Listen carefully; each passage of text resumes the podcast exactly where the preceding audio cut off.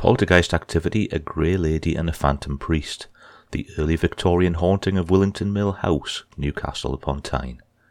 Welcome to episode 8 of a Northern Counties Paranormal podcast, hosted by Within the Boggart Wood.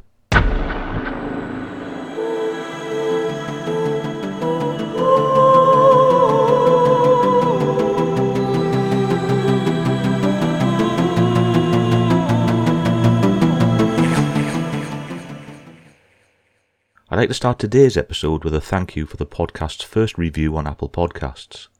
The review reads, Love the stories and accent, so interesting and told with a lovely calm voice. Really enjoying this new podcast, signed Sarah and Toby. So thank you to Sarah and Toby for your five star rating.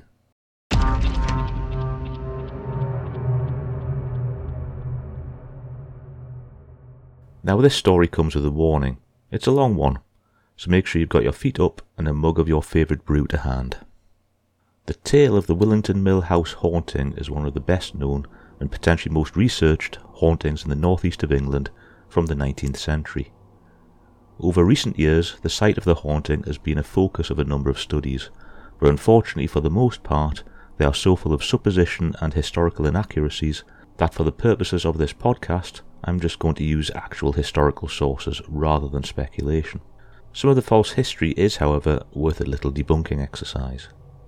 Willington Mill House was built in the year 1800.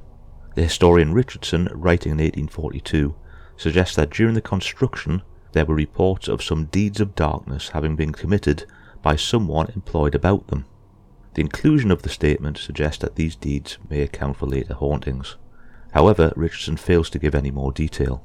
The simple statement seems to lie behind the assertion by some modern writers and investigators who claim that the hauntings were caused by murders that were concealed in the cellar of the house. However, with no actual historical reports to go on, and the fact that the house was specifically reported not to have a cellar, which was no surprise due to its proximity to the river, it seems that these murders are likely just the figment of someone's imagination. The house itself was situated on a bend on the Willington Gut, a small tributary initially fed by the Wallsend Burn before emptying into the River Tyne. Richardson, writing in 1842, suggested the presence of a thatched cottage on the site of the house prior to it being built. This thatched cottage then became a witch's cottage nearly 80 years later in Montague Summers' 1927 work, The Geography of Witchcraft, in which he stated that the mill itself is built upon the site of a cottage occupied more than two centuries ago by a notorious witch but the volume fails to provide any evidence of such. As well as this, Summers adds his own interpretations to the activity, which differ to the actual reported activity at the time, in an attempt to bolster his witch theory, so it can be safely be suggested his statement can be taken with a grain of salt, if you'll pardon the pun. Building on Summers' statement, though, some modern writers have gone as far as suggesting that the witch in question was a certain Mrs. Pepper, an historical figure who was a midwife and local healer accused of witchcraft in 1665. Her case heard before the Mayor of Newcastle, Sir Francis Liddell, on the 3rd of February of that year. In the actual historic record, though, that is the only mention of Mrs. Pepper. There's no actual link to Willington, and her name seems to have been shoehorned into the tale to lend what I've come to call false historic authenticity to the claim of witchcraft on the land. The house was originally built by a Mr. R. Oxon, whose mother-in-law lived and eventually died in the house. George Unthank and family moved into the house in 1806, and in the same year Unthank built Willington Mill adjacent but not connected to the house. The mill was one of the first steam-powered flour mills in Europe. The mill was an imposing building seven stories high with seven pairs of working millstones. The locality was known as Willington Dene. In 1829, Unthank's cousin, Joseph Proctor, joined him in partnership. Proctor was a well respected member of the Society of Friends, later becoming an elder in church matters. He was also a committed member of the Peace Society and the Anti Slavery Society, and was known as one of the earliest teetotalers in northeast England. The Proctors moved into the mill house in 1831, when the Unthanks moved to Battle Hill Farm in nearby Wallsend. What we know of the mill house hauntings comes from diaries kept by Joseph Proctor as well as statements made by witnesses. It seems that all was quiet in the house until late October 1834, when the nursemaid began hearing strange noises in the room above the nursery. The nursery was located on the second floor of the house, with the area of disturbance the servants' quarters on the third floor. Seemingly every night from late that October until she eventually told the proctors about it the following January, she heard what was described as a dull, heavy tread on the boarded floor above, as if someone was pacing heavily across the then unoccupied room from the fireplace to the window and back. Sometimes, when the footfalls approached the window, they were heavy enough to cause the window in the nursery below to shake. She also reported that these disturbances lasted for up to ten minutes at a time. Members of the household, including the kitchen girl, had apparently investigated the nursemaid's claim but found nothing, and then one by one had experienced the phenomenon. The proctors were then told of the incidents, and they too began to experience it, though there were days when nothing occurred. Joseph Proctor began to keep a diary of the incidents, with the first entry being the 23rd of January, when his wife was in the nursery and experienced the footsteps above her. The following day, the same was heard by a maid, also working in the nursery, and then again on the 25th, Mrs. Proctor reported hearing, to quote, the step as of a man with a strong shoe or boot going toward the window and returning. A separate family member decided to stay in the nursery for a while to listen for the footfalls, but left without experiencing it. However, within ten minutes of his departure, the footfalls were so loud and heavy that the maid ran terrified from the nursery carrying the child, fearful for his safety. In one case, Mary Unthank stayed in the room for two days, but heard nothing. Proctor wrote that as of the 25th of January, six people had been witness to the phenomenon, and all six agreed that the noises were confined to that one room on the third floor, set above the nursery.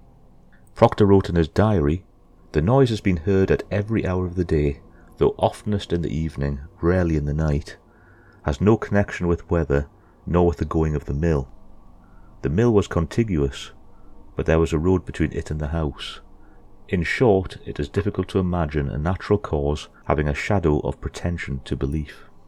Proctor noted that in discussing the noises with his cousins, the Unthanks reported that they understood that the house, and that room in particular in which the noises now occurred, was said to be haunted before they entered it in 1806.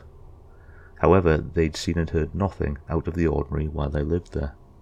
On the 31st of January, Proctor and his wife had just gone to bed, but were not yet asleep, when they both heard ten or twelve bangs, described by Proctor as obtuse deadened beats as of a mallet on a block of wood, heard within two feet of the bed curtain and also by their son's crib.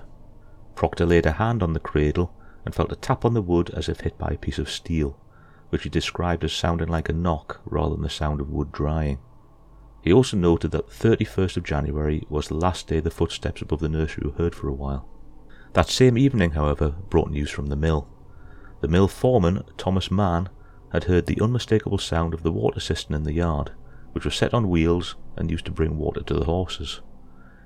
It would be pulled across the yard by a horse and made an unmistakable sound due to it being in the need of greasing. At 1 a.m., he heard the sound of the cistern being pulled across the yard but as he thought it may be in the process of being stolen, he rushed out to find that the cistern hadn't in fact moved, and the noise had stopped.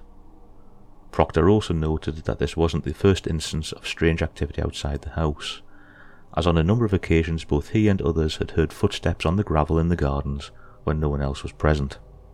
The next diary entry comes from the December of 1835, and states that for about two months previously, there had rarely been 24 hours without indications by noises, etc., not in any other way accountable of the presence of the ghostly visitant to some or all of the inmates.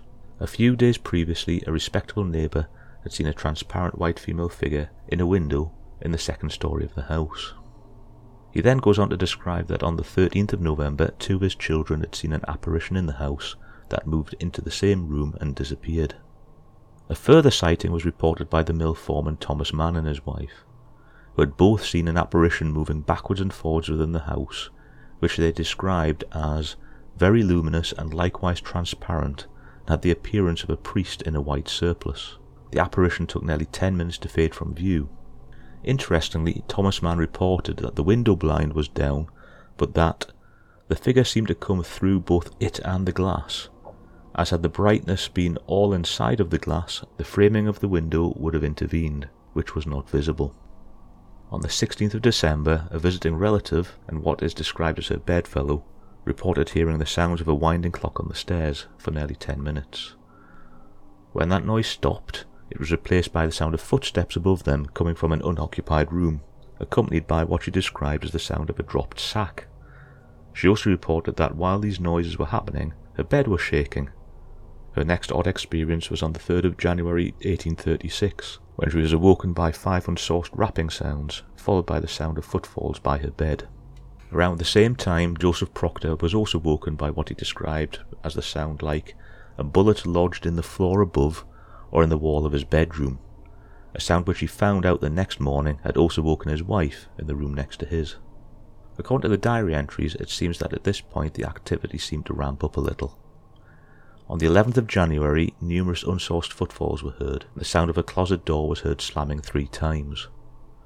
On the 17th, two nursemaids and two of the elder children witnessed loud clattering in the nursery coming from a closet. On the 21st, Mrs. Proctor reported that her bed, with her in it, was raised off the floor, as if a man were underneath pushing it up with his back. This happened three times and was witnessed by Nurse Pollard. Joseph also reported the sound of a strange whistling, which his son claimed he often imitated for years to come. On the 23rd, Proctor reported hearing noises in the unoccupied rooms above, whereupon one of the chairs in his own room moved, and on the 26th, between 11.30pm to 2am, the sounds of footsteps were heard in the attic, followed by movement in the rooms below, accompanied by the strange whistling from the landing. The following night no one slept on the third floor, but the sound of heavy footsteps, much like those originally heard the year before, were heard by multiple members of the family, this time accompanied by the sound of furniture being moved and unexplained crashes which could be heard on the stairhead. Nurse Pollard also reported that she heard a noise which roused her as she was going to sleep. Something then pressed against the high part of the curtain and came down onto her arm, which was weighed down with the same force. The maid in the same room as her was not woken by the occurrence. On the 3rd of February, Proctor wrote the following entry. On nearly every day or night since the last entry, more or less has been heard that could be referred to no other than the same cause. Amongst them, the following can be noted.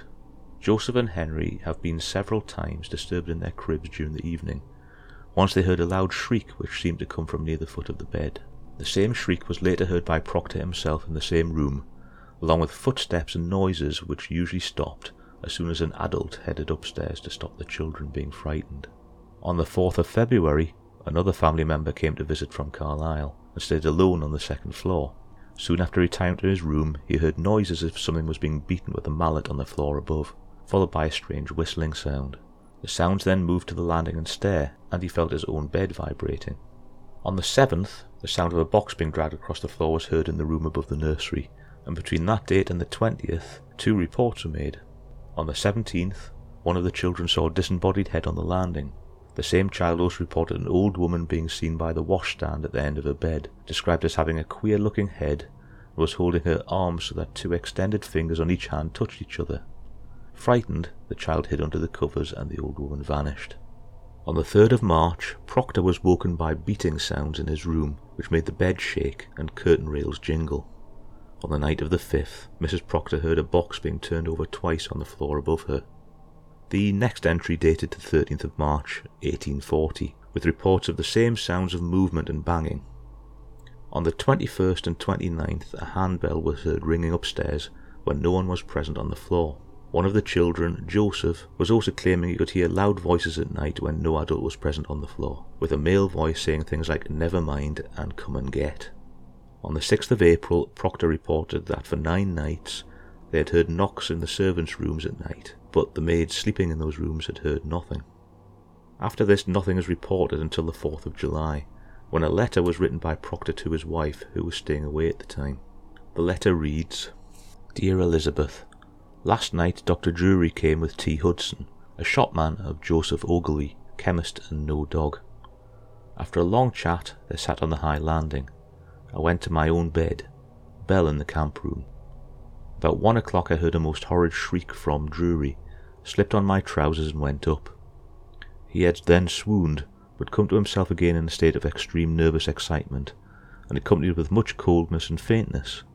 He had seen the ghost, had been struck speechless as it advanced from the closet in the room over the drawing room to the landing, and then leapt up with an awful shriek and fainted. The other young man had his head laid against the easy chair and was dozing. As the ghost made no noise in coming up, he did not wake till the yell of his friend called him to his help. I called up Bell to make on the fires, get coffee, etc., but he continued in a shocking state of tremor for some hours, though not irrational. He had a ghastly look and started at the smallest sound, could not bear to see anything white. He had not been in the least sleepy, and was not at all frightened till the moment when the ghost met his gaze. They had both previously heard several noises, but all had been quiet for about a quarter of an hour, and Drury was thinking of getting his companion to go to bed, not expecting anything more that night. Drury has got a shock he will not soon cast off. I go to Shields tonight, and I question I come back at present. On the 17th of May 1841, Proctor reported in his diary that while the household had been free of any disturbances since the latter part of the December of the previous year, the activity seemed to have started up again. He said that on the 29th of what I assume was April, Proctor heard his son calling, so went up to his room and heard a rustling, described like a female running out of the room, but saw no one and was satisfied no one was there. His son said he shouted out as he'd heard his name being called several times from the foot of his bed in his own voice. Later that night, Proctor and his wife heard drumming and tapping. On the 1st of June, two nursemaids complained that they couldn't sleep past 2 a.m due to the constant running steps of bare footfalls at the foot of their bed. On the 26th of October, two of the children saw a white face looking down at them from a stair railing, which disappeared when they called for adults to see it. Then, on the 13th of November 1841, came perhaps the most peculiar sighting, made by two of the children. Both claimed to have seen a monkey appear in the nursery, then run through into the blue room, the youngest referring to it as a funny cat. The creature had apparently tickled the foot of the eldest before shooting under the bed in the blue room, where it disappeared. It was assumed for a while that this was likely a real monkey, possibly escaped from a hurdy-gurdy man, but there were none known locally, and no one else had seen the animal. Soon afterwards, two witnesses heard heavy breathing in one of the rooms, and the floor was found to be vibrating. Both beat a hasty retreat. On the 24th of the same month, one of the children witnessed a grey-headed man stamp across his room to the window, then turn and leave. Proctor's last diary account comes from the latter part of what I think is 1841, or potentially 1842, as the writings are not clear. But in 1847, the Proctors moved out of the house. On their last night in the house, though, Mr. and Mrs. Proctor reported that the noises through the house were almost continuous, with what sounded like boxes being dragged across the floor, footsteps were heard, as were bangs and crashes, described later by their son as a pantomimic or spiritualist repetition of all the noises incident to a household flitting. With the house empty, Proctor let the premises to the foreman and chief clerk of the mill, and it was divided into two separate dwellings. Thomas Mann, the foreman, reported apparitions on two separate occasions, and numerous cases of unaccountable noises. Then in 1867, the mill itself and house were let to a firm of millers whose premises had burnt down, and allegedly in their short stay they were greatly troubled by the strange activity, with one family refusing to stay. In 1871, Sampson Langdale, corn merchant and proprietor of the Tyne Manure and Chemical Works, bought the site, and later built an annex to the mill on the other side of the road. During the nights before the occupancy of the new owners, five men, including one of Joseph Proctor's sons, spent the night in the house, but witnessed nothing out of the ordinary. On another occasion, a small group, including a spirituous medium from Newcastle, also spent the night, but again nothing of note occurred. By 1882, the local press had named the ghost at Willington Mill, or the Grey Lady as she was being referred to. An article dated 20th of October 1882 in the Jarrow Express stated that Kitty, the ghost, had not been seen for some time. But in 1884 an article appeared in the Shields Daily Gazette that showed the ghosts of the mill were still in people's minds. The article is entitled An Unpublished Willington Ghost Story. Of all the beliefs or superstitions we have inherited from our forefathers, there is none that retains a firmer hold upon us than the belief in the apparition or ghost that haunts the churchyard or old ruins, or even sometimes comes to our own homes to disturb our peace there. The old Willington ghost is so familiar to us in its various forms and appearances that anything new respecting it must be a matter of considerable interest. The testimony that has been borne to the real appearance of some of the preternatural object or form, whether spirit or flesh and blood, is indisputable, and the whole matter has been fully and ably described by William Howitt in his visits to remarkable places. His version of the Willington ghost is known to the most of us, and the evidence he has produced in support of the appearance of an apparition at Willington is very striking. A few days ago I came across a North Shields gentleman who some thirty years since saw the strange apparition at Howdon known as the Willington Ghost. He seemed to have a singular aversion to speak on the subject, or to afford me the slightest information, and to me it seemed a singular circumstance that after the lapse of more than a quarter of a century the mere recollection of the appearance of the apparition should agitate him so visibly. But true it is that a strange nervousness seemed to possess him while he related to me the singular way in which the apparition appeared to him. Several times while he was telling me about the ghost did he say, I would much rather not speak on the subject. It excites me to talk on this matter, and so on. I, however, insisted on hearing the story, and the following is what he witnessed.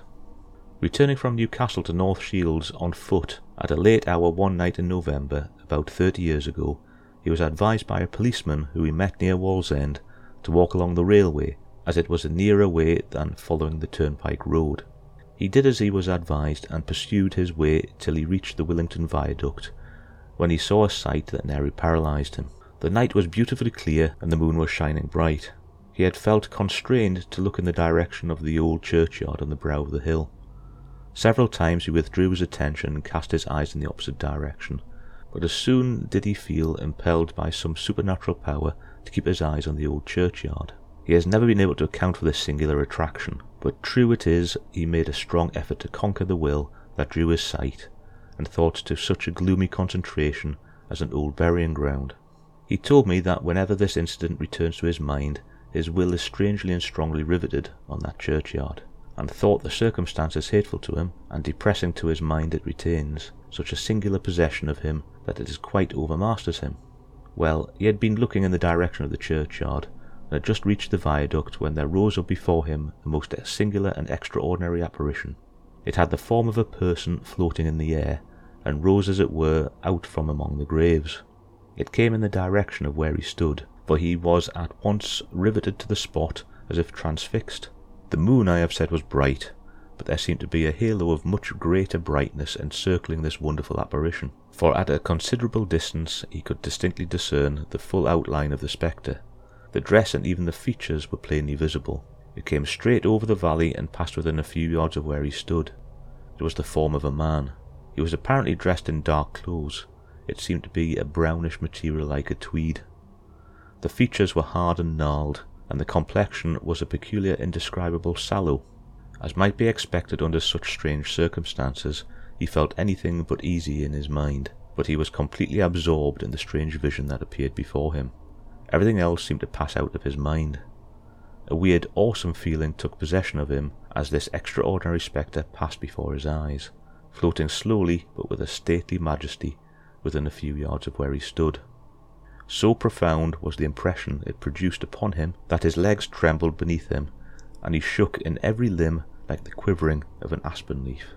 It passed over the railway bridge straight towards the haunted mill and stood upon the roof of the western wing. As he still watched with absorbing interest and increasing nervousness amounting to absolute terror, there arose, as if through the roof of the old mill, the slight form of a female dressed in a sombre coloured loose-fitting garment. They stood several feet apart from each other and did not seem to notice each other in the slightest. An air of depressing melancholy seemed to hang over these two spectres, Sadness and sorrow seemed to bow down the man with grief like a person overwhelmed by great catastrophe, while the woman showed painful symptoms of intense suffering and mental agony. All this took place before this eyewitness. He also heard low subdued moans and groans proceeding from the female spectral form. The light that had been observed to shine around the first apparition as it rose from the old churchyard like some bright halo or luminary still continued to surround the two apparitions. Suddenly he was seized with a desire to signify his presence, because the spectres had never seemed as if his presence had anything to do with their appearance. He gave a loud shout when the two forms both turned slowly round and looked steadily in the direction where he stood. The female was young, with a face as if contracted with pain and sorrow. The man was old and seemed feeble and oppressed with some overpowering trouble. All at once they seemed to vanish into a thick vapory looking substance, still retaining their form for a little, then slowly and mysteriously they disappeared. No sooner had the apparitions passed from his sight than a strange movement came through the air as if it was some immense bird flying unseen like a ponderous eagle, and then he was enveloped as if by a sheet thrown around him, and by a tremendous force he was pressed to the ground. Then he had evidently swooned away, and he did not recover for some time. But with returning consciousness, the awful mysteriousness of what he had witnessed so vividly and distinctly altogether overawed him. He looked again at the mill, but all that was preternatural had vanished. When he reached home, he found he must have been upwards of two hours on the Willington Bridge. This adventure he describes as being as vividly before him as if it had only been an event of yesterday instead of having been a lapse of thirty years. While relating the circumstance to me, he showed unmistakable signs of nervousness and tremulous emotion. Whatever may be given in explanation of such a singular occurrence, the matter was real enough to the gentleman who witnessed it, and it has left an impression on his mind that a quarter of a century cannot efface. In 1885, Mr. Robert Hood, Haggie and Son, rope makers, took over the mill and used it for warehousing, and the house was divided into apartments. An interview by one of Proctor's sons with some of the residents suggested that no one was experiencing any anomalous activity whatsoever, and in 1892 an article appeared in the Newcastle Chronicle entitled The Willington Ghost versus Cholera. The tongue in cheek article is entitled To the Editor of the Evening Chronicle Sir, It is now a long time since I appeared in public, but I am obliged to rush into print, as my ghostly nostrils might inhale a most disgusting stench from an open sewer which the local board have allowed to exist quite near my special domain, and unless this nuisance is abated I must give up my present walks abroad at the witching hour of night, as I have no desire to meet King Cholera, who is sure to be attacked by such a delightful odour as now greets the dwellers near the Willington Mill from the open sewer referred to. Excuse this protest from your old friend, signed the Willington Ghost. By 1912, the house had been demolished and the whole site replaced by ropeworks buildings, with the Willington Mill ropeworks extending east along the Willington Gut. The site now is occupied by Bridon International Limited, and while the mill itself is not accessible, it can still be seen overlooking the gut. Now, that should have been the end of the story, but no. Apart from the incidences of its disembodied footsteps in the gravel of the garden, and the sound of the water truck in the yard at the mill, all of the anomalous experiences were described as taking part in the house. In 1930, Harry Price wrote an article about the mill, but only mentioned the Proctor story. An article in 1938, within the Shields Daily News, states that very few folk in the area had even heard of the haunting at that time, with the Scotsman reporting in 1940 the Proctor case as being that of a poltergeist. In the same year, however, an article appeared in the Newcastle Chronicle which appears to have triggered the thought that the mill itself was haunted, though the content suggests that the author had read Montague Summers' 1927 works, was a fan of folklore, and also didn't realise that the ghosts were related to the old mill house rather than the mill itself. At Willington Mill, not far from Wallsend, various ghosts were formerly reported, including a number of animals. There was a lady in a lavender dress, and later a bald headed man in a surplice but the animal apparitions were the most frequent.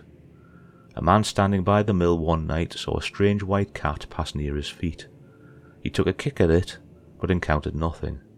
The animal returned, hopping like a rabbit, and again in the form of a sheep. Other witnesses averred they heard various sounds, including the trotting of a horse or donkey. In 1952, the Shields Daily News wrote an article titled, If You See an Angry Ghost, It's Kitty, which read, Kitty, the satin gowned ghost of Willington Quay, must be angry if she is still around. During excavations at her old haunt, the flour mill, where R. Hood, Haggie and Son Limited rope works now stand, workmen came across a 150 year old steam driven millstone and have made it a garden feature outside the works canteen. It has been christened Kitty Stone. The millstone, which weighs around 15 cubic weight and measures 4 feet in diameter, is one of the first of its kind. A plaque on it states that it was found during excavations for a new boiler house on the site of the Old West Mill. In this area formerly stood a flour mill owned by Mr. Joseph Proctor, and haunt of the Willington ghost. Kitty Proctor, she would be about 200 years old today, was supposed to have been murdered in the mill, says 68 year old Mrs. Mary Irving of Merlin Crescent, Rose Hill, who used to live in flats adjoining the mill. The ethereal Kitty, dressed in a white satin gown, was seen by many people, according to early reports. Blood curdling accounts of mysterious happenings have also been given from time to time. She appears, however, to have been quiet for the past half century. Since the millstone was erected in the canteen grounds the other day, there have been no tales of seeing Kitty perched on it. Yet. This appears to be the first mention of the ghost being named Kitty Proctor, with the origin story of being murdered at the mill, a tale which is just that, a tale with no root in actual history, as the Proctor lineage is available for all to read in census records, and there simply wasn't a Kitty Proctor. The next mention of Kitty that I can find appears in a 2011 publication, though that book itself refers to a blogspot.com article that has since been taken down. The 2011 publication cites an origin story for Kitty, that of a woman named Catherine Devore, known as Kitty to her friends, who in 1902 died in an accident in which her scalp was torn from her head the rollers of the rope factory. Unfortunately, this puts the incident of her demise nearly 20 years after Kitty was first mentioned in the press, so this origin can be put to one side, as well as the fact that no one by the name of Catherine Devore was living anywhere in the area from 1891 to 1911, according to the census information. The alleged incident also doesn't appear in local press from the time, and a grisly incident like that would certainly have been picked up by reporters. So this brings us to a close looking at the case of Willington Mill, or should I say Willington Mill House. To close the episode, though, I'll take us back to 1840 and Drury's own account of his ghost hunt at the house. Sunderland, July 13th, 1840.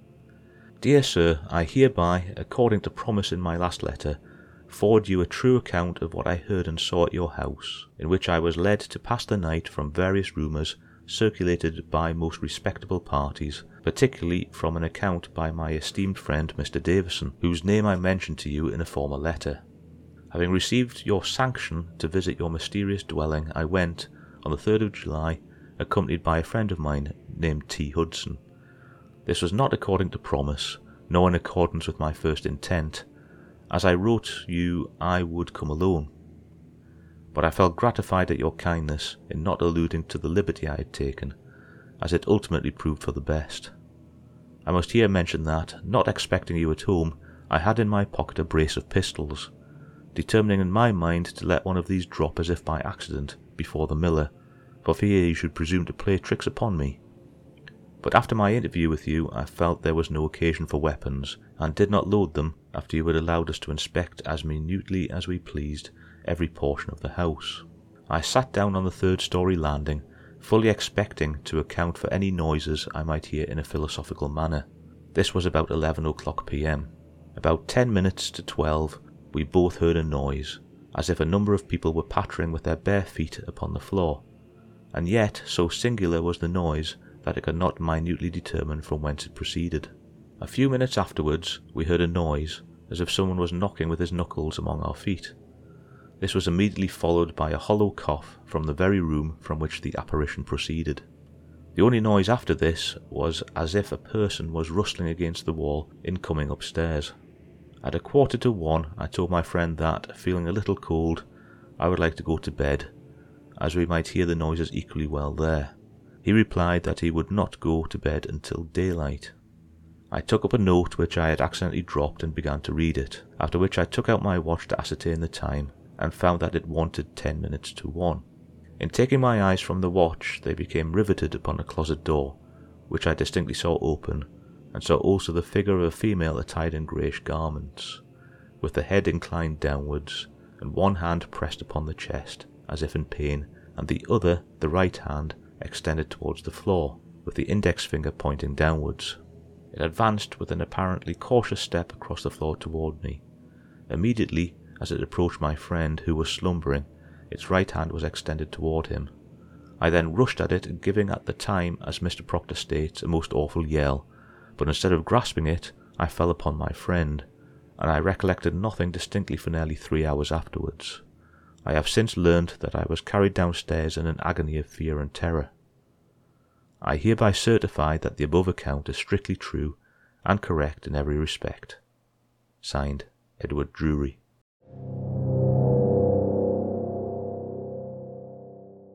Until next time, have a good week and stay safe.